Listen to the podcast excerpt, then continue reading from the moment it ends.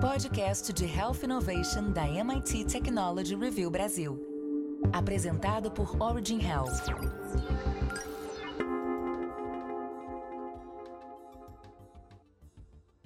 Olá, bem-vindas e bem-vindos ao podcast de Health Innovation da MIT Technology Review Brasil, apresentado pela Origin. Eu sou Laura Murta e hoje, junto com Camila Pepe e Jonas Sertório, vamos falar sobre o Hospital do Futuro. No artigo de Manuela Albuquerque, ela nos convida a imaginar um paciente internado em um quarto de hospital e que, com um tablet nas mãos, pode controlar a luz do ambiente, ligar a televisão, abrir a janela e alterar a inclinação da cama conforme a sua preferência. Através desse mesmo dispositivo eletrônico, ele também conseguirá fazer quantas chamadas à equipe de enfermagem forem necessárias e, caso seja preciso, ainda poderá receber atendimento por telemedicina. Mas antes de começar, eu queria lembrar que esse podcast é um oferecimento da Sociedade Beneficente Israelita Brasileira, Albert Einstein. Faça parte da comunidade MIT Technology Review Brasil e assine nosso conteúdo em mittechreview.com.br barra assine. MIT Tech Review barra assine. Camila, no nosso último episódio, a gente falou sobre a evolução do processo de coleta de dados em saúde e de Big Data Analytics. Mas como esses aspectos associados a um número crescente de novas tecnologias poderá aumentar a agilidade nos sistemas de saúde? Então, Laura, essa proposta de quarto automatizado é mais moderna e mais prática e proporciona maior conforto, comodidade e segurança durante o tratamento hospitalar. Décadas atrás, a descrição desse lugar seria considerada futurista, mas atualmente o cenário faz parte do dia a dia de instituições de referência no Brasil. Hoje, o que se projeta para o Hospital do Futuro, sem dúvida, tem como parte essas facilitações. Mas o conceito vai muito além da inovação aplicada a espaços físicos. A conexão dos aparatos tecnológicos ao prontuário eletrônico do paciente é o que se considera um dos passaportes para essa nova era apoiada no Big Data para a otimização da gestão e do cuidado em saúde. Trabalhando de forma analítica os dados relacionados ao número de chamados feitos por pacientes no quarto automatizado e também de registros sobre quadros clínicos e tipos de internação, será possível planejar uma alocação mais assertiva dos profissionais de saúde em expediente no hospital ou identificar se determinado perfil de paciente necessita de maior ou menor assistência, um ganho enorme para a gestão. Outra possibilidade também é poder prever desdobramentos clínicos a partir de dados extraídos em tempo real de monitores de telemetria e de câmeras que abastecem o prontuário eletrônico. Algoritmos de inteligência artificial, scores e triggers estão sendo usados para orientar os responsáveis pelo cuidado na linha de frente sobre uma eventual piora no estado de saúde de uma pessoa internada, aumentando assim a probabilidade de êxito no atendimento. No Hospital Israelita Albert Einstein, onde essas aplicabilidades já acontecem, a Central de Monitoramento Assistencial é a unidade responsável por gerir informações, emitir alertas e fazer contato direto com os profissionais de saúde para auxiliar na conduta assistencial. Cláudia La Selva, que é diretora de operações e de enfermagem no hospital, diz que o uso crescente de novas tecnologias aumentará gradativamente a agilidade nos sistemas de saúde, além de contribuir para o reforço da segurança e para uma melhor experiência do usuário atendido. Jonas, o artigo comenta que o Big Data expandirá o cuidado em saúde para além do ambiente hospitalar e que esse deverá ser voltado exclusivamente à alta complexidade. Então, como uma gestão hospitalar inteligente pode impactar nas internações e também na trajetória do paciente? Então, Laura, com uma gestão mais inteligente, o Hospital do Futuro deverá finalmente ser voltado exclusivamente à alta complexidade. O encontro dessa ideia, ampliação da telemedicina e do uso de medical devices de monitoramento permitirá o crescimento do número de internações em domicílio em casos menos complexos. Essa combinação terá como resultado a redução de custos e a diminuição do risco de complicações no ambiente hospitalar. O quarto automatizado já está em funcionamento em duas alas do Hospital Israelita Albert Einstein, mas espera-se que ele seja expandido e ultrapasse a atual delimitação física da rede. A interface com o prontuário eletrônico, que é essencial para esse percurso, está em fase final de desenvolvimento. Depois disso, o próximo passo da instituição será construir uma proposta para que uma internação em casa seja acompanhada pela central de monitoramento assistencial, reproduzindo o que está sendo feito dentro do hospital. Assim, haverão diferentes níveis de monitoramento, com a possibilidade de se mensurar os sinais vitais do paciente em casa de forma contínua. Esses dados serão acompanhados pela central de monitoramento assistencial e os parâmetros definidos para cada paciente, conforme a doença, a idade e outros parâmetros importantes. Será possível saber se o paciente está ou não bem controlado. É impossível fazer uma internação como essa se não garantirmos o monitoramento. O paciente também poderá interagir para que se sinta seguro, mesmo em sua casa. E é isso que está sendo vislumbrado para um futuro próximo. A coleta e a interoperabilidade de dados serão fundamentais para o aprimoramento da dinâmica dos sistemas de saúde. Com a trajetória do paciente registrada e acessível, o que se tem em mente é que será cada vez mais difícil surpreender o hospital do futuro. Não é possível imaginar mais um paciente chegando ao hospital como um desconhecido toda a história dele já estará disponível em um sistema. E assim é possível que, em um futuro próximo, nenhum paciente chegará ao pronto-socorro sem que tenha feito uma consulta prévia por telemedicina, sem ter um primeiro direcionamento, exceto nas situações absolutamente emergenciais. Na visão de La Selva, porém, ainda que avancem substancialmente, as novas tecnologias não serão capazes de substituir a avaliação humana, sobretudo devido às particularidades de cada paciente. As inovações continuarão sendo suporte para aprimorar a atuação dos profissionais de saúde. Não é possível afirmar que vamos predizer 100% das vezes. Sabemos que a medicina não é exata, que as pessoas têm características muito particulares. É como a questão dos protocolos, eles se aplicam à grande maioria dos pacientes, mas é sempre importante o julgamento clínico do profissional. Tudo que está sendo construído na central de monitoramento é para alertar, dar apoio e dar suporte à tomada de decisões. A análise final é do profissional de saúde. Há uma série de outros conhecimentos para os quais não é possível enxergar neste momento, com o nível de inteligência que temos, ou mesmo que ainda possamos ter, algo que substitua integralmente, que vá predizer 100% dos eventos. Mas as perspectivas de contribuir para proporcionar o melhor e mais seguro atendimento aos pacientes são consideráveis. Camila, como eu falei antes, a ideia é que o ambiente hospitalar seja um ambiente de alta complexidade foi até o que o, o que o Jonas explicou agora. De acordo com a Organização Pan-Americana da Saúde, a atenção primária à saúde tem capacidade de atender de 80% a 90% das necessidades de uma pessoa ao longo da vida. Mesmo assim, a imagem de pronto-socorro lotado, seja no setor público ou privado, tem sido uma das marcas de atendimento em saúde no Brasil nos últimos anos. A mudança desse padrão é um grande desafio do sistema que se espera solucionar para o futuro, Nesse cenário, qual é a importância da alfabetização em saúde, ou como se fala em inglês, health literacy? Então, Laura, é consenso entre especialistas que o hospital precisa ser um ambiente exclusivo para casos de emergência e alta complexidade.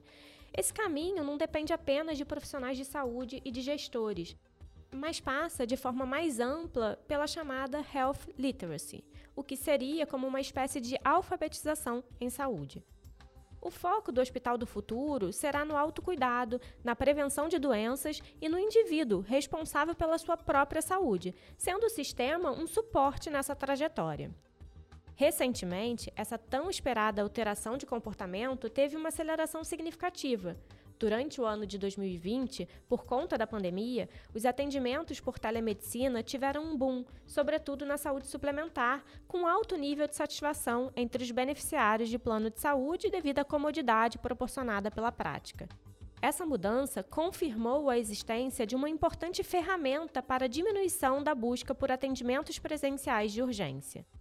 Dados coletados pelo Einstein mostram que entre 1 de março de 2020 e 31 de dezembro de 2021, o hospital fez 451.375 atendimentos por telemedicina, com tempo médio de espera de pouco mais de 3 minutos. Desse total, houve mais de 85% de resolutividade de casos, ou seja, a grande maioria dos pacientes não precisou ser encaminhada ao pronto-socorro após a consulta remota. Flávia Camargo, que é gerente médica de experiência do cliente de medicina diagnóstica e ambulatorial do hospital, diz que essa transição para o universo digital vem sendo impulsionada pelas próprias necessidades dos pacientes e a pandemia intensificou o que acontecia em ritmo mais lento nos últimos cinco anos. Na visão dela, esse se tornou um dos exemplos mais emblemáticos na área da saúde. Então, Laura, o Hospital do Futuro não é apenas um lugar moderno, mas um conceito abrangente de healthcare que demanda uma série de transformações em diversas frentes de atuação. Com o uso de suportes tecnológicos e Big Data, esse hospital promoverá a descentralização da assistência à saúde, mas com a conectividade necessária para um cuidado contínuo e efetivo centrado no indivíduo. Para isso, a população precisa ser conscientizada sobre a responsabilidade sobre a sua própria saúde ao longo da vida, passando a integrar uma cultura de autocuidado e de prevenção ligada a mudanças de hábitos. Os profissionais que atuam no setor devem ser capacitados para lidar com as novas tecnologias em ascensão e usá-las ao seu favor. E aqueles que são da área de tecnologia podem se aproximar da saúde para compreender suas particularidades, criando soluções com maior escalabilidade. Além de ultrapassar barreiras culturais e tecnológicas, será preciso evoluir em relação a práticas antigas adotadas dentro do próprio setor de saúde. A busca por modelos de remuneração mais adequados, que valorizem os resultados obtidos nos tratamentos, é uma das demandas para o aumento da qualidade do atendimento em saúde.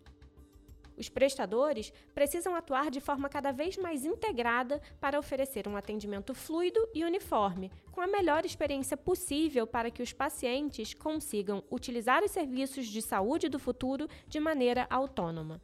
Isso beneficiará o sistema como um todo. Mas dentre os vários desafios desse processo, temos o de monitorar a expansão de uso e de compartilhamento de dados frente à necessidade de garantia de segurança no tratamento de informações pessoais nesses primeiros anos de aplicação da Lei Geral de Proteção de Dados, a LGPD. A própria telemedicina, tão usada durante a pandemia, só teve a regulamentação oficial agora recentemente. E para terminar, o Hospital do Futuro não pode ser apenas privado. Precisamos pensar em soluções para que ele seja acessível à maior parte da população, cuja assistência depende exclusivamente do Sistema Único de Saúde. E hoje a gente dá sequência na segunda parte da nossa entrevista da última semana, do episódio Os Desafios para Ampliação do Uso do Big Data Analytics na Saúde, com o Luiz Gustavo Kiataki, que é presidente da Sociedade Brasileira de Informática em Saúde que a Camila trouxe é, alguns desafios, né? Ela falou da LGPD no último episódio, a gente discutiu a questão da dificuldade de interoperabilidade dos dados. Então eu queria te perguntar, na sua opinião, quais são os principais desafios para a saúde digital no Brasil? Legal, gente. Olha só, Acho, acredito que o primeiro é o conhecimento. É uma área um pouco nova ainda, né? Essa questão da saúde digital e tem uma série de questões por trás disso, né? Então, quando a gente, por exemplo, vai fazer um app é, de nutrição, né? Tô dando um exemplo. Então, eu tenho uma ideia, vou fazer. Puxa, mas tem uma terminologia por trás, os termos mais técnicos da área de saúde, né? Então, isso não é muito trivial. Então, eu diria que o primeiro é um conhecimento. Depois a mão de obra. Né? A gente, na verdade, tem uma carência de mão de obra de tecnologia como um todo, não só a área de saúde. E estamos perdendo essa mão de obra, inclusive, para o exterior. Ainda mais com trabalho remoto, tá, a gente está tá, tá muito fácil, né? Um, um desenvolvedor uh, trabalhar aqui no Brasil para uma empresa de fora, ganhando em dólar, ganhando em euro. Né? Então, esse não é um problema só de saúde, mas é um problema que também nos afeta muito e veja que isso é muito básico, muito basilar. Né? Depois diria a cultura das instituições de saúde, sabe? Que o pessoal não está muito ligado com isso ainda. Né? Uh, os hospitais, os laboratórios, né? ainda a gente precisa de muito convencimento. Né?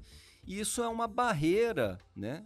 Quando você vê grandes instituições que não conseguem se digitalizar, acaba sendo uma barreira para as próprias startups, que dependem desses dados digitais, dependem da interoperabilidade e a gente acaba tendo um pouco de silos de informação. Silos dentro de um hospital, silo dentro de um laboratório. Né? E seja, aquilo pode ser que eh, isso não evolua por uma decisão de negócio dessas instituições ou mesmo por uma falta de conhecimento de como fazer este compartilhamento. E veja, o Brasil é muito grande, né? A gente tem mais de 5.578 municípios. Então a gente fala de municípios tão grandes e estruturados como as grandes capitais, como municípios muito pequenos. como que a gente né, harmoniza, leva essa tecnologia, né? Muitas vezes falta acesso à internet, né? Fala, puxa, será que dá? Então acho que também a gente tem que separar um pouco, trazer. Tem tecnologia para uma cidade pequena ou para um pequeno laboratório, para um pequeno consultório e tem tecnologia para um grande hospital. A gente tem que separar um pouco isso tudo. E acho que, para finalizar, a gente vê uma governança necessária da saúde digital, mostrando esse caminho que eu acho que o Ministério da Saúde tem evoluído muito uh, nesse sentido. E no futuro, por exemplo, essa rede que a gente falou, os dados da rede, eles podem ser um grande ambiente de, uh, de pesquisa, de ensaio também, para que essas startups consigam evoluir que eu vou fazer uma startup se eu não tenho dado também, né? Então a gente precisa ter alguém que disponibilize dados para a gente trabalhar. Você comentou aqui sobre vários desafios, mas é bom a gente saber que a gente já evoluiu bastante, né? Então. Gente, e assim, nesses últimos três anos, eu até escrevi um artiguinho falando que a gente teria ali um momento de inflexão na saúde em 2020 e não tinha nem pandemia. Né? Eu falava por outros motivos, então já estava muito animado com a, com a transformação digital na saúde antes da pandemia. Então a pandemia catapultou, na verdade, essa questão. Mas deixa só fechar com o ponto da Laura, que ela falou da LGPD. Né? Acho que a LGPD é muito importante, mas ela vai trazer, eu acredito que num, num viés positivo, uma consciência para a pessoa, para o cidadão, de que o dado é dele. Então nós temos o nosso dado. E o dado de saúde também é o dado do banco, é o dado do e-commerce e também o dado de saúde. Então ela vem com esse reforço positivo para que a própria pessoa comece a, a, a, se apossar desse dado. Então ela vai no laboratório, faz um exame, eu quero meu resultado de exame, eu tenho direito de receber esse resultado, inclusive pela lei, de forma eletrônica. Né? Então veja que isso vai ajudando a que o próprio cidadão se apodere dos dados, trabalhe seus dados e permitir essa continuidade do cuidado que a gente tanto almeja. E Kia, conta pra gente como a jornada digital pode ajudar no cuidado dos pacientes. Bem, realmente um imenso desafio que temos na saúde é o engajamento dos pacientes, seja aos seus tratamentos ou uma condição de vida mais saudável. E a tecnologia traz muita expectativa de contribuição nesse sentido.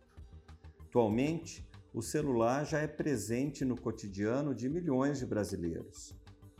E ele pode desempenhar o papel de ser aquele que nos lembra e ainda mais que nos motiva a seguirmos no nosso tratamento. A saúde tem testado teorias e técnicas utilizados pelos jogos digitais para aumentar a adesão, de forma a criar desafios e recompensas em um contexto muito mais envolvente. Isso pode funcionar seja na linha do autocuidado, com o paciente evoluindo e interagindo com seu aplicativo do celular, mas também pode funcionar de forma monitorada, em que um profissional de saúde recebe as informações da evolução daquele paciente, interage, digamos, de forma humana.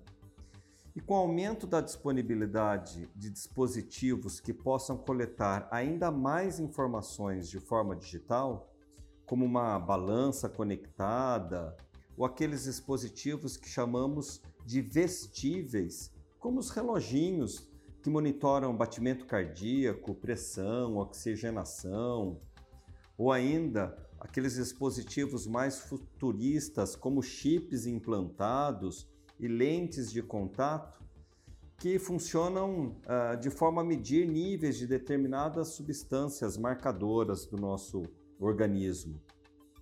Com tudo isso, o acompanhamento da jornada do paciente vai ser muito melhor e muito mais precisa fazendo com que o tratamento possa ser ajustado de forma individual para cada pessoa e assim reduzir os efeitos colaterais e melhorar o desfecho e, naturalmente, a qualidade de vida. Muito bom. Bom, e eu queria aproveitar você aqui para te fazer uma última pergunta. Como que você acha que a Sociedade Brasileira de Informática em Saúde está é, atuando é, e quais os principais trabalhos que vocês têm feito nesse sentido? Legal, gente, a gente trabalha de uma, dessa maneira de agregar, né? Porque a gente vê governo trabalhando, e dentro do governo também, governo é muito grande, e de vez em quando a informação ela não está muito harmonizada entre governo, entre a iniciativa privada. Então a gente traz um pouco, tanto do ponto de vista regulatório, que pode estar sendo feito pelo Executivo, Anvisa, ANS, Ministério, quanto regulatório da, do, do nosso Congresso Nacional trazendo isso para as empresas de tecnologia, mostrando o que está acontecendo, para onde vai a regulamentação, envolvendo muito a academia, né, porque tem ali a pesquisa básica, porque que a gente precisa é de é, em produtos novos para a saúde de tecnologia, mas que tenham também segurança e eficácia. Né?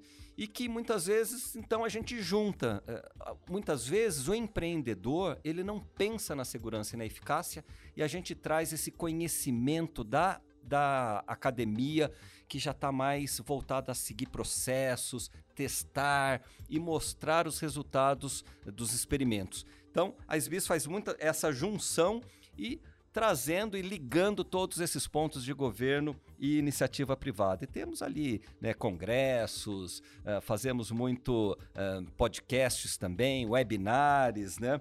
Também faz parte dessa questão de disseminar o conhecimento e a informação. E é isso que a gente está fazendo um pouco aqui. Com certeza, né? O paciente, a gente já falou muito disso, né? O paciente no centro desse cuidado.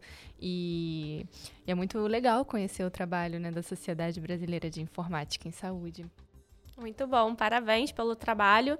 É, é, muito bom saber que a gente tem o apoio de vocês no sentido de trazer essas tecnologias, mas com, sempre cuidando, como você falou, da eficácia, da segurança, porque os pacientes são muito importantes também para esse sistema. Estamos terminando mais um episódio, esse com a segunda parte da entrevista do Luiz Gustavo Kiataki. Mas antes de ir, eu queria te convidar para visitar o nosso canal no YouTube e também seguir a gente nas redes sociais, arroba MIT Tech Review BR. Semana que vem tem um novo episódio e eu espero você. Até lá! Você ouviu o podcast de Health Innovation da MIT Technology Review Brasil, apresentado por Origin Health. A maior publicação de biotecnologia e saúde no mundo, agora no Brasil.